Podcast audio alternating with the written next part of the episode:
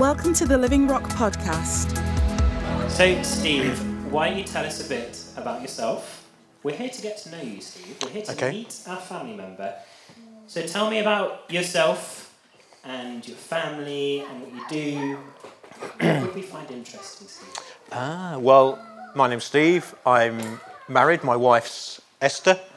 Um, we have three grown up children. My son Jonah is 22. And then we have twin girls, Millie and Grace. Um, we also have a puppy who's 18 months old now called Gigi. I wasn't involved in the naming process. She's called Gigi, and occasionally I have to sort of say in the park, Gigi, come here, Gigi. So wasn't my thought process. Um, we live in Market Harborough. We've lived here for 27-ish years now. Wow, that's a long time, Um, yep. Um, I'm a Leicester person. Uh, Esther has travelled.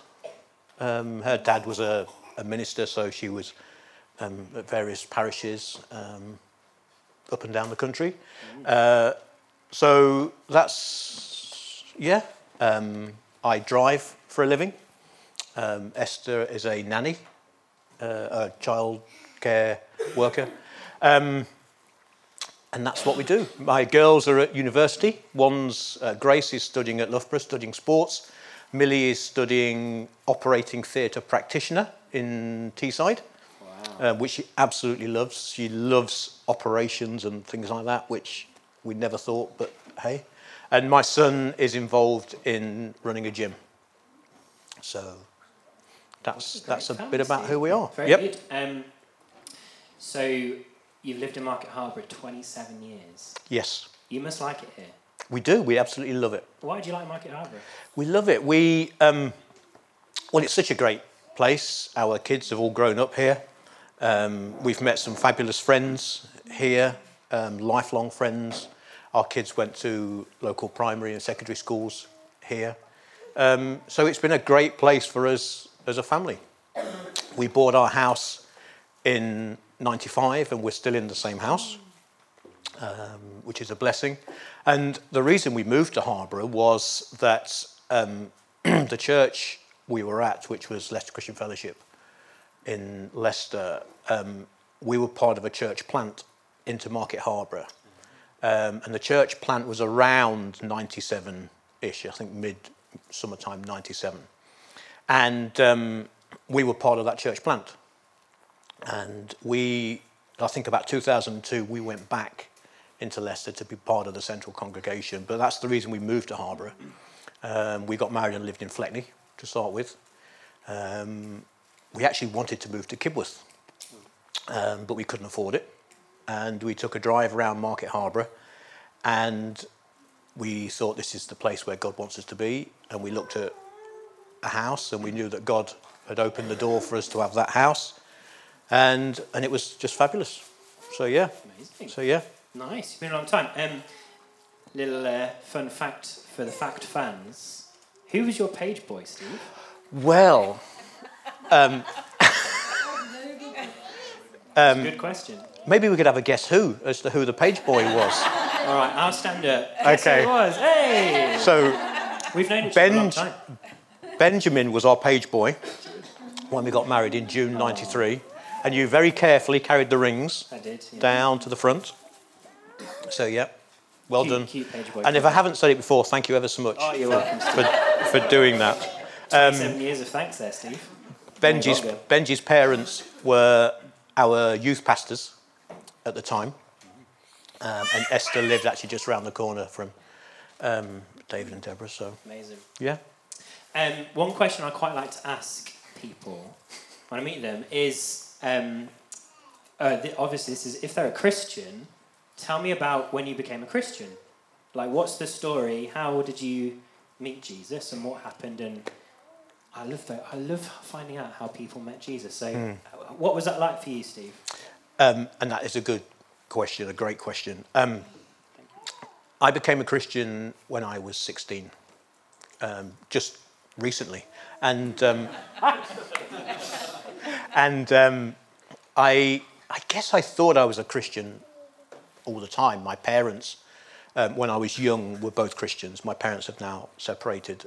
Um, but they, we used to go to church regularly. I went to Sunday school um, every Sunday. Um, and I guess I thought I was a Christian. Um, and some sort of lifelong friends who were part of the church in Leicester invited uh, me round one evening. You know, we sort of got together and uh, we were chatting about churches and becoming a Christian and things like that. And I realized that I wasn't a Christian because I hadn't actually asked Jesus to be Lord and Savior of my life. And I said, but I think, you know, I do the Christian things. I'm, I'm good, I, I'm kind. Um, I've been to church and I go to church occasionally. And they, they told me what, you know, the outcome was if I didn't. And, you know, it's like, well, if you don't, you're going to hell. Um, and a few days later, I, I made the, I said the prayer and became a Christian and absolutely loved it. Absolutely loved it. Haven't looked back since. Um, got baptized in water quickly afterwards. Got baptized in the Holy Spirit quickly afterwards. And yeah, I wouldn't change. Wouldn't change a thing. Amazing. Mm. Good decision. Yeah. yeah. All right. Now, what I really want to talk to Steve about this morning is, um, as you may have heard if you were here last week or last couple of weeks, we are at the beginnings of what we're going to be focusing on, particularly in the Bible, over the next season. We're going to be looking in the books of Ephesians and Colossians. And we're going to be t- particularly looking at um, what our identity is as a child of God, now that we are Christians, our identity as an individual, but also as a church. What does it say about the church and who the church is? And why it's important that we know who we are and mm. who we are as a church and what that means for us moving forward.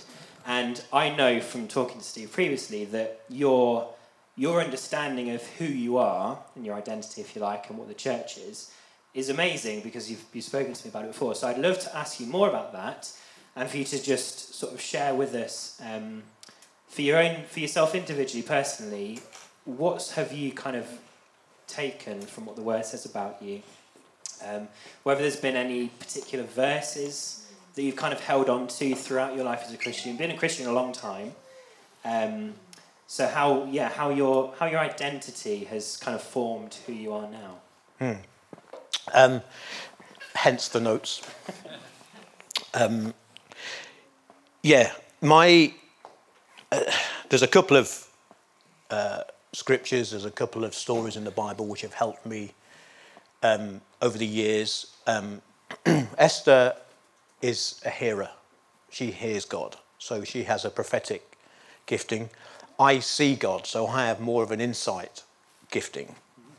Um, so these are really more my insights as to identity. Um, so just so people understand. And uh, obviously, you know, I'm, I'm hugely gifted because Acts 6, verse 5 says clearly, they chose Stephen, a man full of the Holy Spirit. and it, it is, it is it's funny in a sense, but actually, I, I can hold on to that a lot. And all Stephens in the room can join me and say, they chose Stephen, a man who was full of the Holy Spirit. And I, I believe that. I believe that I've been chosen by God which is, it has to be the fundamental of everything that I do, that I have to know and believe that I've been chosen by God. Um, so that's, that's the beginning. Um, what's also important is that I know who I am and whose I am. So that I know who I am and whose I am. Because our identity really is a launch pad for our future. It's a launch pad for us to live a full Christian life. Yes. Um, I um, Benjamin was a page boy. That doesn't mean Benjamin's identity is a page boy. Um, I drive a Saab. That doesn't mean I'm Swedish. Um, I've been to Sweden. That doesn't mean I'm Swedish. I've been to IKEA and had meatballs. That still doesn't mean I'm Swedish. Okay? So, you know, we can fall into some sort of identity traits, as it were, but we need to know our own identity and who we are and whose we are. Um, identity, um, personal identity, is a significant core value. Um, in Genesis, um, Satan, Satan lied to Eve about her identity, who tricked Adam about his identity. And we've been in an identity crisis ever since. Um, so once we know our identity, that brings us into reality of a relationship with Jesus Christ. The veil was torn in two so that we could come into the throne room, into the innermost places, into the presence of God. And when we know that we've been chosen and who's and who we are, we can live out our identity. Um, so, a couple of stories that um, Bible stories or parables that have helped me. Um, Matthew 15 um, talks about the keys, keys to the kingdom, which I love this verse because uh, Jesus says to Simon Peter, Who do you think I am? And Simon Peter says, because Simon Peter's a bit of a, a bumbling um, disciple, really. He cuts off somebody's ear, and you know he's a fisherman and various things. And uh, but he, when he's a fisherman, he knows that the Son of God is walking along the beach, and he says to Jesus here, "You are the Son of God." And Jesus says, "That's that's right." But bec- and because God has revealed this to you, I will give you the keys to the kingdom. Now I like this because in one of my previous jobs, I had a huge bunch of keys, and I had and we've, I mean, we've probably all got keys on us. If you've got your keys, just grab, just grab your keys. This wasn't in the script, but, or if you've got one set of keys between you, hold hands and grab the keys. but keys, I mean, these give me the authority to get in my car, to get in my house, and a couple of other things. But when I had a big bunch of keys, I could go anywhere eh, within, within the realm of the authority that I'd been given. And so Jesus says, I've been given, I've given you authority to the kingdom of heaven. To open and close doors on earth that are in heaven. Yes. Just, I think Woody was saying, just like 20 pound notes, mm-hmm. open doors. God's given us the keys to open the doors of heaven. Yeah. And that is a significant identity. Um, the prodigal son story as well is um, a great story yeah. um, because it really sort of um, gives us an insight into God the Father and his response. And the son, obviously in the story, the prodigal, the son decides he doesn't like his identity. He decides to have his inheritance and sort of run off and squander his money trying to find his identity. He realizes that he's wasted it all, he's feeding pigs. And he realizes that actually I can go and do this in my father's house. I could be a servant in my father's house, father's house. So he decides to go home. And once, once he's on the way, once he's getting close, his father recognizes him from a long way off. And his father runs up to him, gives him a robe, gives him a ring, and sandals, and prepares a feast. Now, this is symbolic of how, the God, how God the Father sees all of us. Yeah. He gives us a robe, and the robe symbolizes royalty. We are royal people. Mm-hmm. He puts a ring on our fingers because the ring signifies that he was a son of the Father.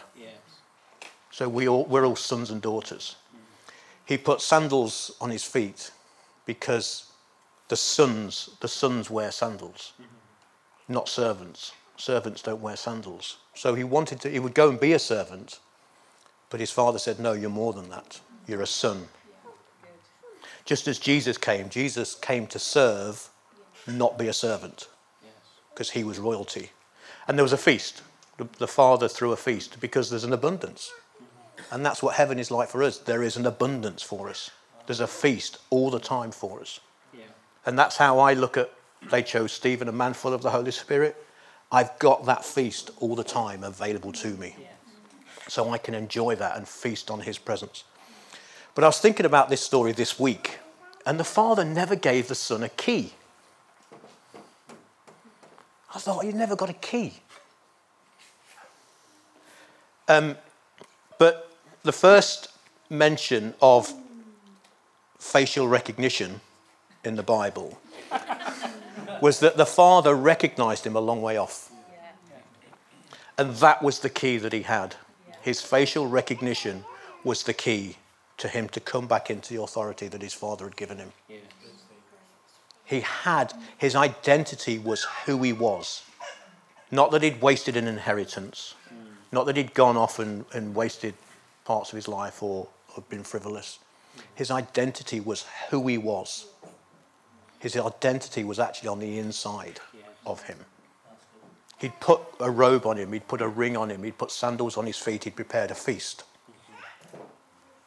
That symbolized who he was, but his identity was on the inside. And God recognized each one of us when we were a long way off because of our identity, because of facial recognition, because of our fingerprints. These things, you know, these things open up, you know, so much for us now. Our, our smartphones are, in a sense, valuable things that we do for lots of different things. But we don't have a key. We have facial recognition, and that's how God recognizes us because of our identity. Very good. Um, God has created our God has created our identity, and this is where it's it's like who who am I? I'm royalty. I'm a son. God's prepared a feast for me. He's called me. He's made me a master, not a servant. He's called me a son by giving me a robe, a ring, and sandals. That's who that's who I am. Yes. I'm a joint heir in the kingdom of God. Um, God created our identity and will give us authority through our identity. And as, as we recognize who Jesus is and who God the Father is, that opens doors for us. And for me, that's been significant in my life because it means I'm not striving. Um, I do strive for kingdom things, but I'm not, I'm not competitive for ambition or, you know, to have this or that because I know who God's created me to be. Right. Um, Jesus lived from approval, not for approval. Jesus lived from approval, not for approval. And I have to be the same.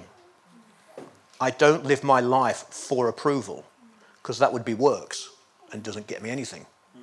But because I live from approval, I have the freedom to be fruitful. So I choose to live from approval rather than for approval. Um, 1 Samuel 16 says, God looks at the heart. And we, again, these are all phrases that we know. God looks at the heart. And God recognizes who we are. He called us before we were created. Again, things we all know. Um, but a phrase that was used a couple of weeks ago um, when we were praying for somebody was that, you know, and we're talking about the children here, these are God's masterpieces. Yeah.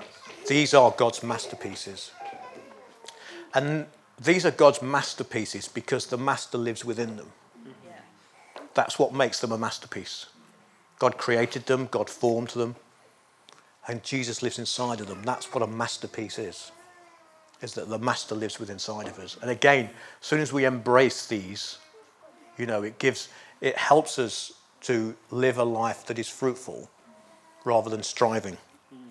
Um, and um, many, many years ago, I remember a, um, a church leader um, who was a father, a father figure to me. Um, Esther and I have been um, amazingly fortunate in our lives. We've always lived, we've always lived, we've always had um, in our Christian lives, we've always had our Christian lives within an apostolic foundation, we've, which means we've always had an apostle over the church, giving us covering. Um, I, there's a train of thought that I think the apostle actually is under the church and is the foundation for the church to grow. But the apostle gives us covering and yet lets us grow. But Esther and I have always had that apostolic fathering in our lives. Um, and so I remember a guy, and we were, um, Esther know, knows, um, or Esther knew, still does know, knew, Kerry and Carol when Esther was a teenager. Um, so we're looking forward to seeing, uh, hopefully, Kerry and Carol um, next weekend. We were close to um, Bryn and Edna, um, and they were father figures to us. And, and, and that, is, that has been significant to us because we've had that fathering nature always within our lives, within our Christian lives. And the, the kingdom of God is family, it's not a business, Yeah. it's a family. It has to operate with fathers and sons, not middle managers and senior managers and things like that. It has to operate with fathers and sons. And that's why, for me, and this church leader said to me many years ago, you are a son. And, and for me, that was significant because it confirmed my sonship status, in a sense. Is that I know that I'm a son of the kingdom of God. Yeah. Very good. That's great. You should preach more often. Steve. share, share, you mean? Sure. Um, if if there's if there's people in the room and we're listening to you and like, yeah, that sounds really good, but actually I kind of struggle with identity. Like I'm not, I don't really kind of get who I am or how I fit in. Or you're talking about a father who makes me royal and I'm, I'm a son and like oh, and all this. If we're struggling with that, what are some practical things we can do to kind of help us move forward in this? Mm-hmm. Because it's amazing. Like what Steve sharing is really, really good. It's really helpful, and for us to understand more of who we are is really important. But if we've struggled with that, is there anything that you can recommend that we start to do that can help us move forward? Um, yes, obviously, we need to remind ourselves of what God has said about us.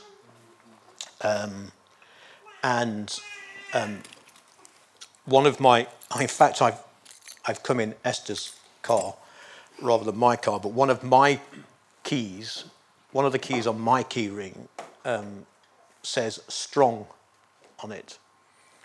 And there's a, a thing in America called the giving keys, and you can buy keys as gifts for people that have prophetic words on them. And mine says strong because I believe there's a strength and depth of relationship that I have with Father God. But it's reminding ourselves of what God has said to us about ourselves. Yeah. Okay, um, we we um, used to do it. Esther and I used to do children's ministry in our old church, and we did this thing um, with the kids with um, flour and chocolate sauce. Have you? Has anybody ever heard of this? Chow- Flour and chocolate sauce. Sounds great. Is it okay, Blue Peter? it's messy. It's almost a Blue Peter thing. It's messy. I'll do it. I'll go through it quickly because um, I want to get onto something else. We used to we used to say to the kids that um, God has washed us clean. God has cleansed us. Um, but sometimes we do things where sin comes into our lives, and we dip a, a finger into the chocolate sauce, and we say, and th- this is symbolic. Chocolate's okay. Okay, this is symbolic. Okay, but we would dip our finger into the chocolate sauce because sometimes sin is attractive and tasty, and you see where I'm going with this, and it's like, oh no, I've sinned. Um, but then you would put, and I think you would put the other hand into the flour because Jesus has washed as white as snow. And then you'd rub the two together and then wash your hands and say, Father, forgive me for my sin. Take away all the sin in my life. I want to be clean. I want you to wash me as white as snow because you live inside of me. And then you dry your hands, put your hands back in the flour, and Jesus has cleansed me. But sometimes you'd put a whole hand in the chocolate sauce and sin would come. And you'd do the same again. And you'd wash your hands and, Father, forgive me, etc. And, and the, uh, one of the magnificent things is that Jesus doesn't remember our sin. He's got a forgetful memory. If you can understand that. He tells us, he says, break bread in remembrance of me, but I'm going to forget all your sin, which is a strange coalition. But anyway, but he doesn't remember our sin. And that is significant because if we remember our sin, we're not being Christ like. Yeah. And I know that's difficult because sometimes we repeat what we do. Um, but we have to remember that Jesus has forgotten. Mm-hmm. He's forgotten. He's washed us white as snow, yes. time and time again. And that's significant because it's, we have to remind ourselves of who He's called us to be, who we are, and whose we are. Yeah. Um, I've got. Um, am I okay to? We're gonna we're gonna do something. Yay! Um, this uh, really follows on from um, last week because Phil was sharing about how God loves the church, and we are the church. Let's let's get that foundation fundamentally right. This is not a church, this building is not a church. We are the church. This is the throne of God in my life. My heart is the throne of God. We are the church. Okay? That's a foundation we have to get right.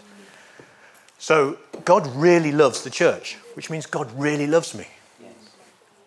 We have to get this, we have to get this imprinted into us because it's significantly important. So what I'd like to do is um, there's, and you can, I mean, there's a few here. I asked Phil to print a few, um, and there is a few. So you can take one of these home with you.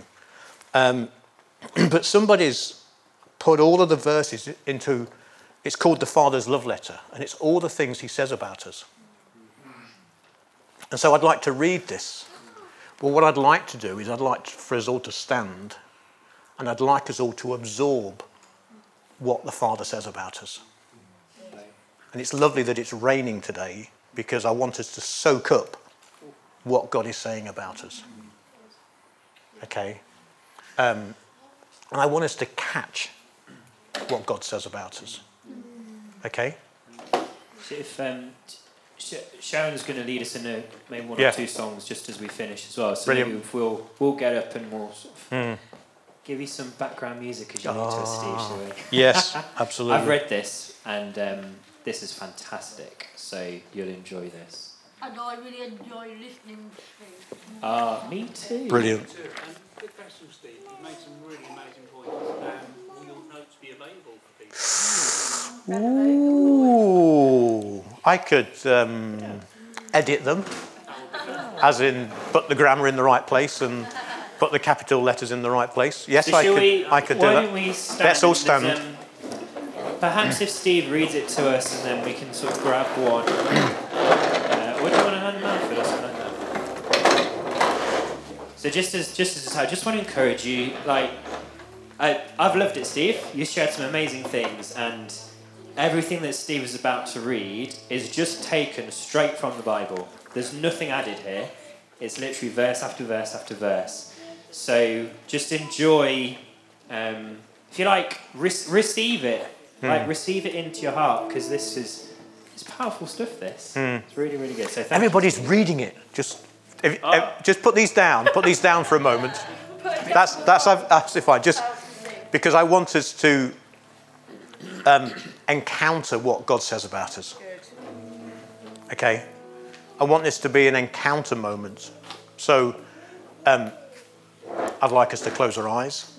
I'd like us to um, hold out our hands as if we're going to catch something. If I threw a packet of Smarties at somebody, somebody will put their hands out ready to catch them. Um, this is better than a packet of Smarties, but let's hold out our hands ready to catch what God has for us. And let's just allow the Holy Spirit just to open our hearts to what God says about us. My child, you may not know me, but I know everything about you. I know when you sit down and when you rise up. I am familiar with all of your ways. Even the very hairs on your head are numbered. For you were made in my image. In me you live and move and have your being. For you are my offspring. I knew you even before you were conceived. I chose you when I planned creation. You were not a mistake, for all your days are written in my book. I determined the exact time of your birth and where you would live. You are fearfully and wonderfully made. I knit you together in your mother's womb and brought you forth on the day you were born. I have been misrepresented by those who don't know me. I am not distant and angry, but I am the complete expression of love. And it is my desire to lavish my love on you, simply because you are my child and I am your father. I offer you more than your earthly father ever could, for I am the perfect father. Every good gift that you received comes from my hand. For I am your provider and I meet all your needs. My plan for your future has always been filled with hope because I love you with an everlasting love. My thoughts towards you are countless as the sand on the seashore, and I rejoice over you with singing. I will never stop doing good to you, for you are my treasured possession. I desire to establish you with all my heart and all my soul, and I want to show you great and marvelous things. If you seek me with all your heart, you will find me. Delight in me, and I will give you the desires of your heart. For it is I who gave you those desires. I am able to do more for you than you could possibly imagine. I am your greatest encourager. I am also the Father who comforts you in all your troubles. When you are broken-hearted, I am close to you. As a shepherd carries a lamb, I have carried you close to my heart. One day I will wipe away every tear from your eyes, and I'll take away all the pain you have suffered on this earth. I am your Father, and I love you even as I love my Son Jesus. For in Jesus my love for you is revealed. He is the exact representation of my being. He came to demonstrate that I am for you, not against you. I gave up everything I loved that I might gain your love. If you receive the gift of my Son Jesus, you receive me.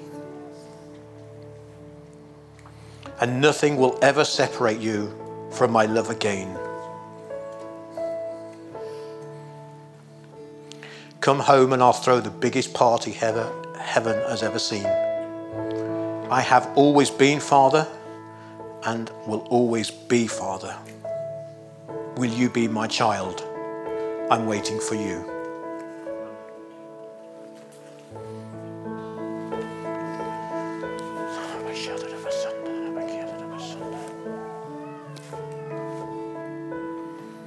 So just soak, just dwell on what God has said. Just let some of those phrases take rest in your heart. Let some of those promises take root in who you are. Let God's foundation be the foundation that you stand on. Because He is our cornerstone.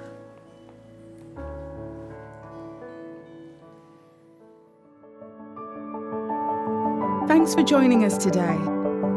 Search for us online and get information about upcoming events and more great teaching.